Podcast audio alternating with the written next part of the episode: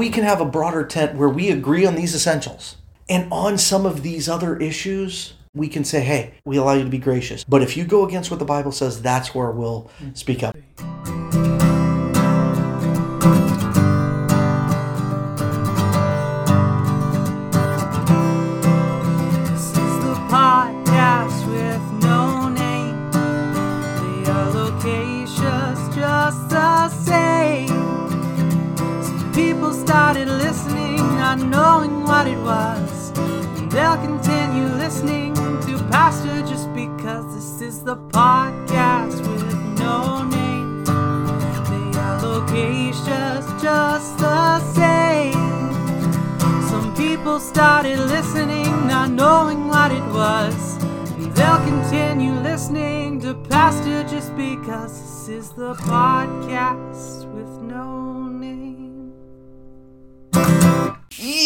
Yes, this is the NPC, Nameless Podcast of Castleberry. I'm Matt West. I'm here with Pastor Travis. Good morning, everyone. Looking forward to this great day. We're in kind of a series of things where we're doing them that are more time sensitive. And one of the things we wanted to talk about was the convention. But we don't want this to turn into like just an intramural discussion where we talk about people we disagree with, maybe people we agree with. And frankly, if one of the listeners happens to be something other than Southern Baptist, they don't feel as if they're involved. So we also know that the PCA, our friends of the PCA, recently had their assembly, I think they call it, the the Synod of Lutherans have met recently. So because we believe in the autonomy of the local church, we you say, well, it doesn't matter as much for you because you can do whatever you want. So we're going to try to say things that are going to be beneficial for all. And now that I've talked all that amount of time, there were undoubtedly some good things that happened, and there were undoubtedly some things that we would see as bad. But I know you have some quibbles. What was your biggest negative takeaway from the convention? Well, I didn't get to go to the convention this year, but I really would love to have been there. My biggest takeaway, the quibble, quibble, the word quibble, Two syllables, man. It's big time. My biggest quibble to the Southern Baptist is that we're trying to be too much like the world. I mean, it's all about politics. It's conservative, it's liberals, it's moderates. You know, let's just be believers and serve Christ that way. And I know each terminology has a position where you stand on certain things, but we've come and taken it and placed it so many times so close to what the world is doing is that, you know, the media portrays it just as if it was a political arena out there. And I don't want to be that way. I want to be able to serve Christ and we do things according to Scripture. To me, you hit on what I found is the biggest negative, and it, dovetails a little bit. The reporting from specifically non-Christian media to me was terrible because, as you said, they're treating it like it's just another political thing, and part of that is what we do. No matter what denomination you are, if you're going to your assembly or your denomination meeting, or if you're too snooty to call it a denomination and you want to call it a fellowship, and your fellowship is internally debating, anytime you do that and it appears in many ways like the world, and then the media covers it as if it's like the world mm-hmm. and starts picking sides. And I just know I, like you, was not there, but I was following it a little bit, and I would get updates from newspapers, like emailed to me, and I'd read it and I'd be like, whoa, whoa, whoa, that didn't happen. That's not what happened. So, yeah, the fact that we are in some respects mirroring the world is not just negative for internally, it's not just thwarting our ability to accomplish things, it is also hurting the testimony and the way we're reported on is is very similar to like a Republican National Convention or a Democratic National Convention or another convention, except they cover it as if there's a lot of internal strife, and doubtlessly there was, but it's frustrating that the picture that is portrayed to the outside world is one of conflict. You touched on a point earlier about the church is autonomous. The Southern Baptist passes regulations and rules, but the church itself, we don't have to follow those rules if we don't want to. This is for uh, just a guideline of help and aid a church to stay more on target on what they're supposed to be doing. So it's important for us to have that. But then again, as a Southern Baptist, if we're not going to believe the way they put the rules down, then we need to get out. And I don't think we should stay in something that we're not believing in. So we need to believe in it. And I know one of the big things that I heard a lot on the media is talking about, oh, this is the largest evangelical gathering in America because we're Southern Baptists. They can make things happen. Well, you know what? I don't want to make things happen. I want to follow God's lead in what He's doing and let's follow Him. I don't, and so if we have to be smaller to keep the focus on us, then that's what we have to do. But I don't believe we should just go, hey, you know, we're the largest evangelical group and we're going to do this or that and everybody's going to follow. That ain't the way it works because a lot of churches ain't going to follow that way. So let's get back to the basics of just following the, the scriptures. And I know I'm a conservative Baptist. I guess I guess I could put a title on me. I'm a conservative Baptist. Why don't we just quit all of that and say let's just be what God wants us to be? My son had a birthday this week, and one of the things he wanted to do is watch a series.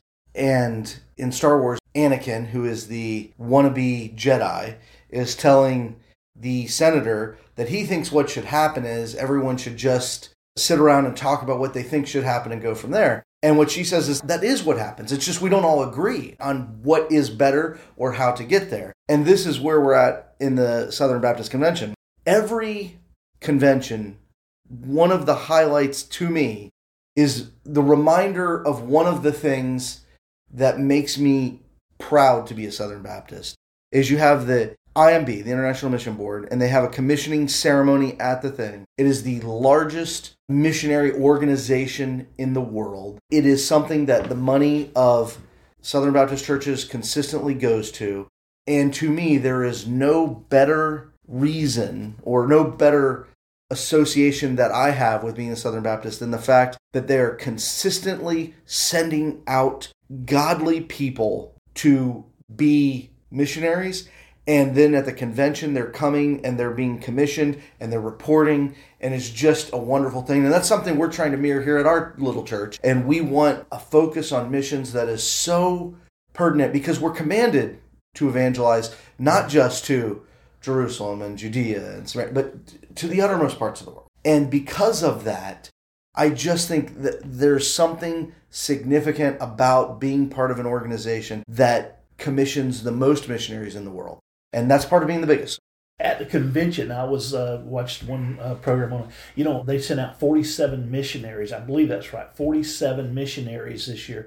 Got them together. They're, they're sending up. This is adding to the, what they're doing. Young men and women that are going out to the mission field, and they present them there. But and, that, and one of the guys was talking about it. And says the odd thing about it was they were silhouettes they couldn't even show their identity. They're going into countries yeah. that their lives were to be threatened.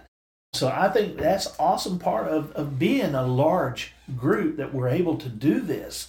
But then again, we as this, the local church, we can't lose the focus on missions right here at home also. We have to be doing more missionary work, mission minded, not only right here in our own community, in our own city, but in our own state. And we need to be able to reach out to people and not just be a building with four walls, but be a, a live, thriving body that's doing God's work. And the Southern Baptist gives us the vehicles to do that with. I mean, the Southern Baptists have so many programs out there that we can connect up with that can help us do these things that we need to do. So I see the, the, the good stuff about being part of the Southern Baptist and this is true of those who might not be Southern Baptists. Like, we don't want to be like, oh, you can only be Southern Baptist and listen to us. We understand that some people don't agree with us on that. And just because they're incorrect doesn't mean they can't listen. And so, whatever organization you're part of, missions should be a big component of that.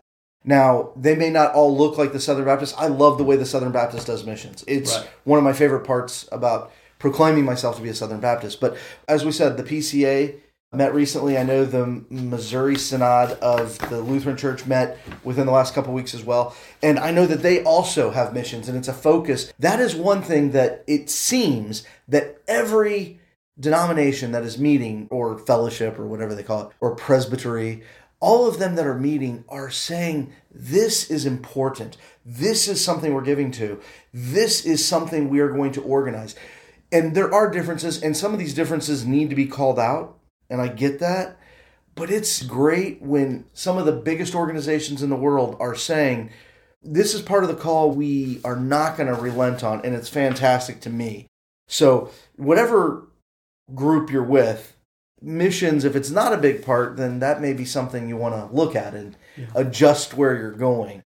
We're talking about the Southern Baptist Convention. There were several different resolutions that were submitted. Gosh, I didn't realize how many that was done there. You know, they have a special process that they go through so many days prior that all the messengers, and now messengers are people from individual churches. They can go online, type in anything Letting they them, letting them in on the jargon. Yeah, let Yeah. them in on it. Can submit uh, whatever they want to submit. And so they take and they they nail it all down and they bring it together. It amazed me the operation of how this thing worked. And they brought it down. They ended up putting only ten resolutions to the floor to be able to be voted on out of all the hundreds and hundreds that were sent in. They combined them. They declined a bunch of them also. So basically, but they come down to these 10.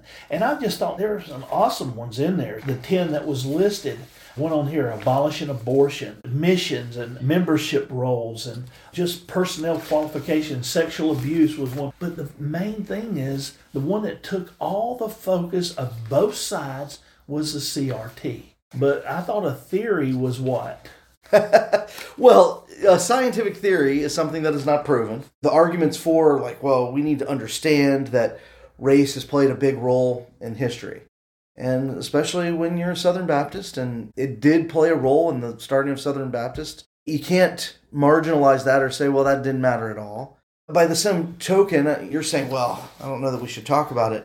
And here's the thing, and this is where I would have liked to have seen something different you have the leaders of the seminary, of the seminaries, I should say, particularly Southern, Southeastern.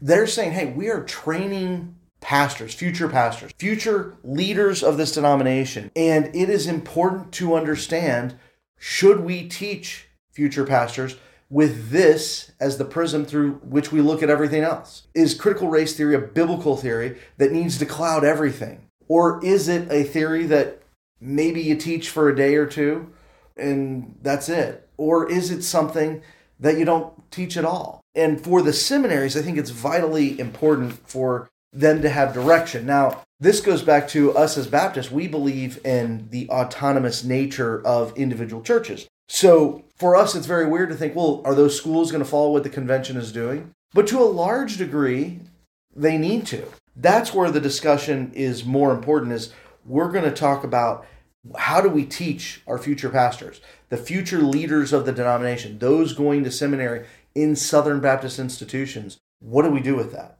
Well, I mean, in teaching critical race theory, it's important to understand that it, racism has played a huge part in a lot of things in America. But once we go to that point of, of putting it on the record and saying, okay, here's how we feel about it. Well, they ended up with a resolution, resolution two, and it says sufficiency of scripture on race and racial reconciliation. We therefore reject any theory or worldwide that denies that racism, oppression, and discrimination is rooted ultimately in anything other than sin. So basically, racism, and they're saying it's just sin. So Scripture handles sin. What does it say? We need to repent from sin and we need to go on about our business, you know, and quit just sitting here beating this dead horse. And this is a philosophy that we would do well is the Bible needs to be the center point of all our foundation. If we want to talk about critical race theory, to me the only discussion to have in a philosophical forum such as that one is is this biblical? Right. We talked in the past about different holidays we may or may not recognize, different holidays we may or may not celebrate. And to me, there is some freedom in, okay, what are we going to celebrate and what are we going to do? But there is no freedom in saying, what must our celebrations look like? And it must always point back to Scripture. If we are moving forward and someone says, well, why are you doing this? And our reason is something other than Scripture, then it's something that needs to be forsaken. And if our reasoning is Scripture, then it needs to be continued. And this is where, to me, the discussion of critical race theory as a theory and this is true of everything else, is when it discussed, it must be is this biblical? What are the biblical foundations of doing this? And if you think that anything needs to be taught, be it critical race theory or something else, your reasoning should be is because it enlightens our view of scripture. And if you don't think something should be taught, you should say because it harms our view of scripture. And this is where you're saying, well, these resolutions, you had resolution 9, which specifically addressed critical race theory, and resolution 2, and I don't want to get into the intramurals of what these resolutions are very much, because what I want to say is if you're out there discussing anything, and I'm not talking about you're just sitting around with friends saying, hey, whatever, but if you're trying to make statements that are going to affect the philosophy moving forward, it must be based in Scripture. And so when we put scripture and lay it out, because it's important that we follow the word of God in any decision that we make, whatever we teach, whatever we talk about. So, and then there's several different resolutions that they went forward in the convention, and abortion, for example. There was a resolution. That, now, I thought the story behind that was pretty cool.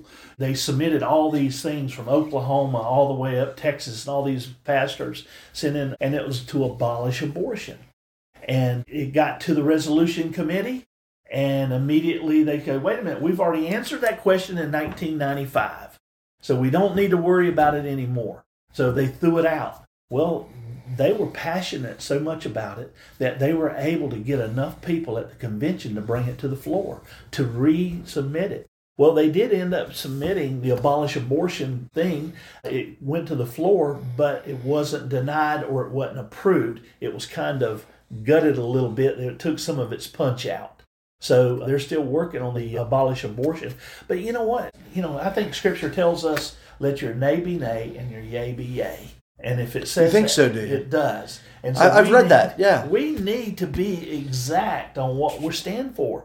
We can't go, well, yeah, we believe abortion's wrong, but it's okay if it's done because of this or that.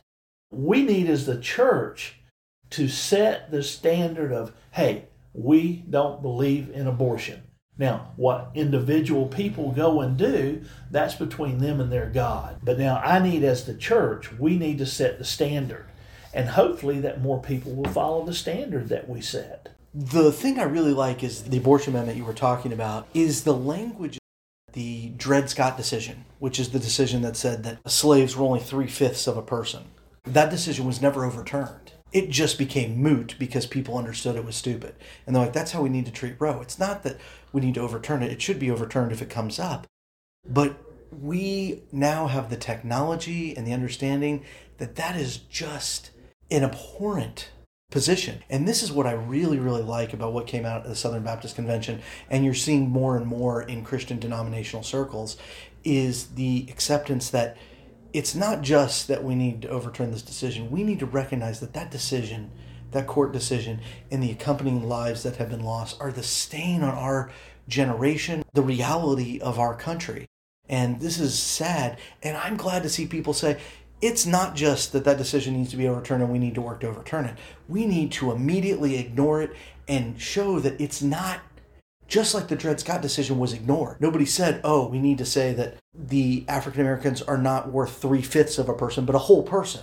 We should recognize that the unborn are people. We don't need a court decision to back that up. We know what we're doing. And that's why, to me, the amendment that came up on the Southern Baptist Convention floor that about that I thought was great because it had abolitionist language. We could get into the theology of an Esther position where you are willing to cloak your position, cloak your position, and then hope to turn around at the end, or the Daniel position where you're adamant from the beginning that you're not going to do it. We could talk about ethical decision making. But to me, yeah, it's just so obvious. Like that is something we need to immediately do away with if we can. Talking a little bit deeper into that thing, one of the things that they had brought up at the uh, convention was the abortion plus the Hyde Amendment.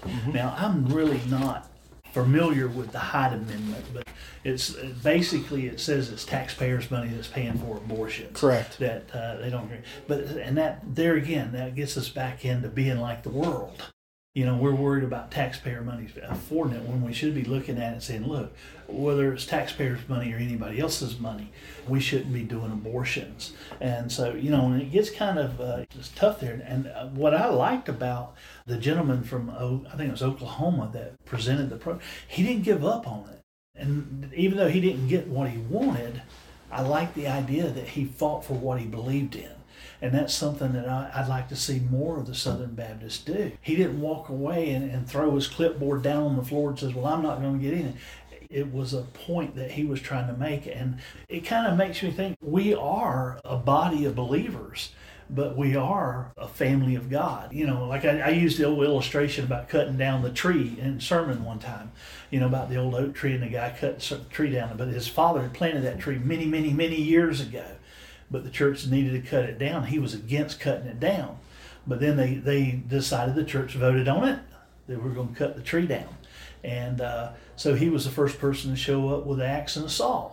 So, and people ask, us, well, I didn't think you want to cut this tree down. He says, I don't, but my church does. And that's the way we need to look at a lot of this stuff here. We're still Southern Baptists, and we need to look at everything that's passed here. And it doesn't mean that we have to agree with it, but it does mean that we are one body. And when we talk, we need to be clear the things that we believe the Bible is firm on, Yes. we must be firm on. The things which we think are preferential, the things which we think this is where God is leading me, maybe slightly different than where He's leading other people. Those things we want to be gracious. We want to be gracious where God is gracious. Jesus was our example. And when he saw what he believed to be sin, when it was him, it wasn't just a belief. Like when we see things, we believe it to be sin, perhaps. But when Jesus saw sin, he called it out. He famously called the Pharisees whited sepulchres. Mm-hmm. You know, outside you look pretty and inside you're filled with dead men's bones. He famously threw over the temple for the money changers in the temple who were selling oxen and sheep and doves. And he said, Make not my father's house an house of merchandise. By the same token, when he saw something that was not inherently sin, he showed graciousness. And that to me is our model.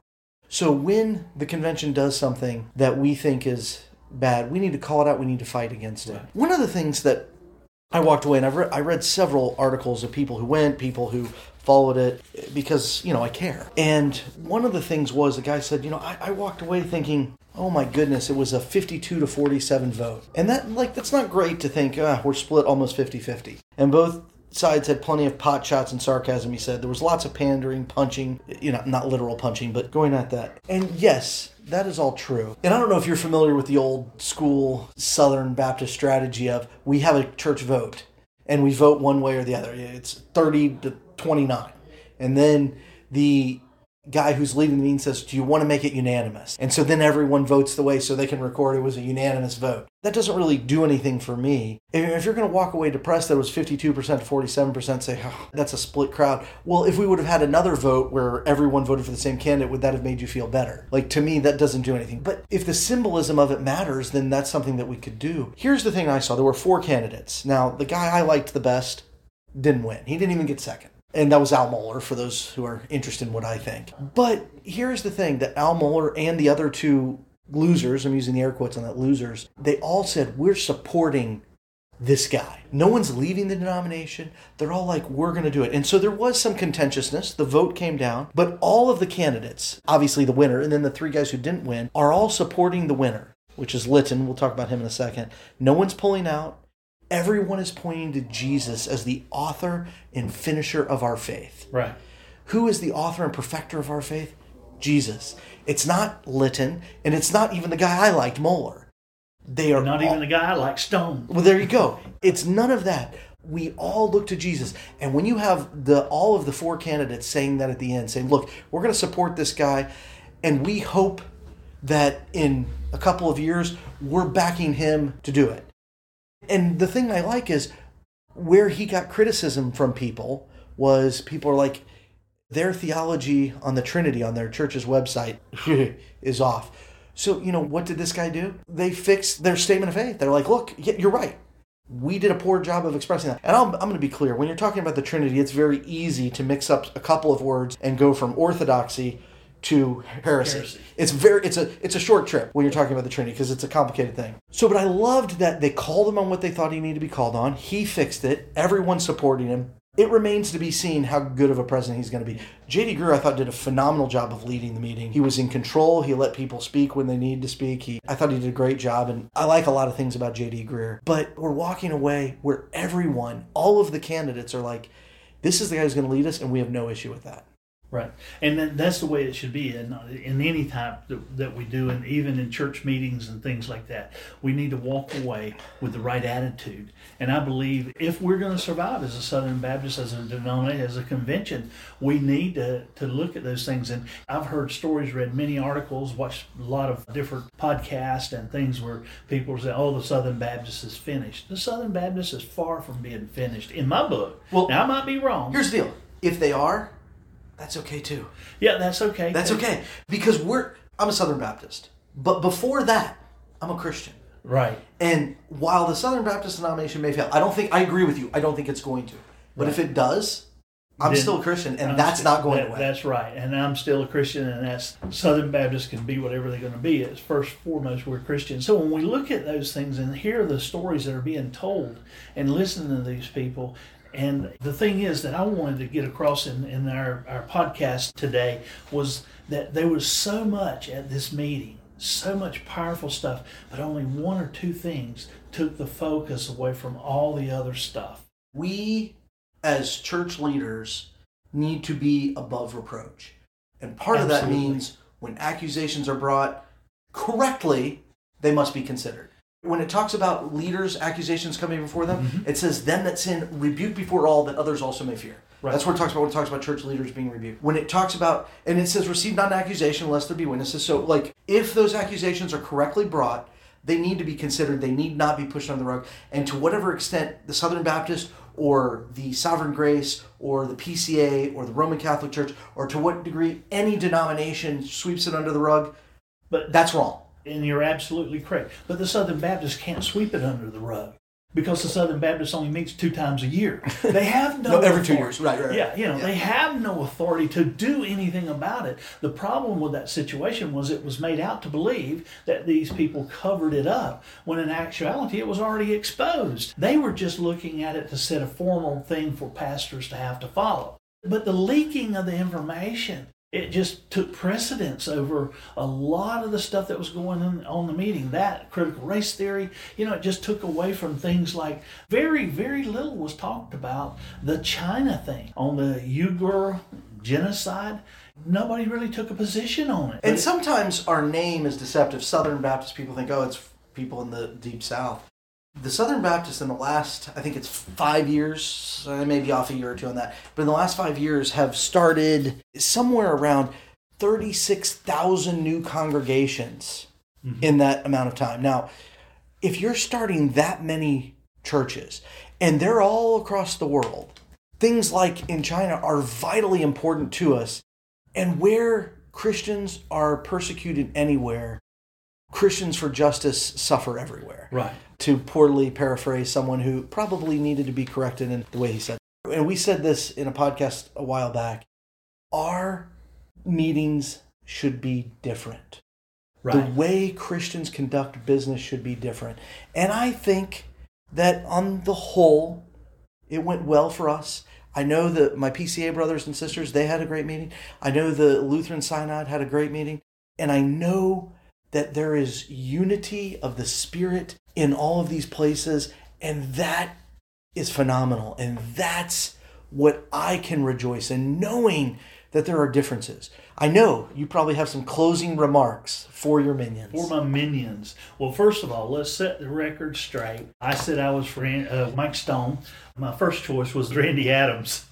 so his horse didn't even show up.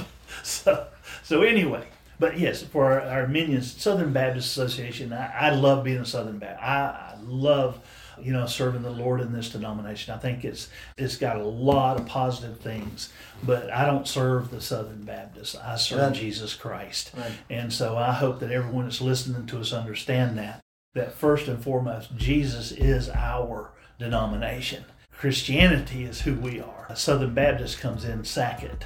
But I want everyone to know that uh, we're here to serve Jesus most of all. And yes, there's a lot of speculations, a lot of things being said and not said. And there again, it boils down to the point that if you're not involved and connected, then why can you even say anything if you're not wanting to do something? It's been great talking to you about this and the fact that even though we supported different candidates, we can still do a podcast together. That's right. All right, this has been the Nameless Podcast at Castleberry. See ya! Thank you for listening to this episode of the Nameless Podcast of Castleberry, the show that exists to transform Castleberry by displaying the love of Christ, where we talk about the gospel in everyday language for everyday life. Follow us online at npc.expert and be sure to subscribe so you don't miss an episode.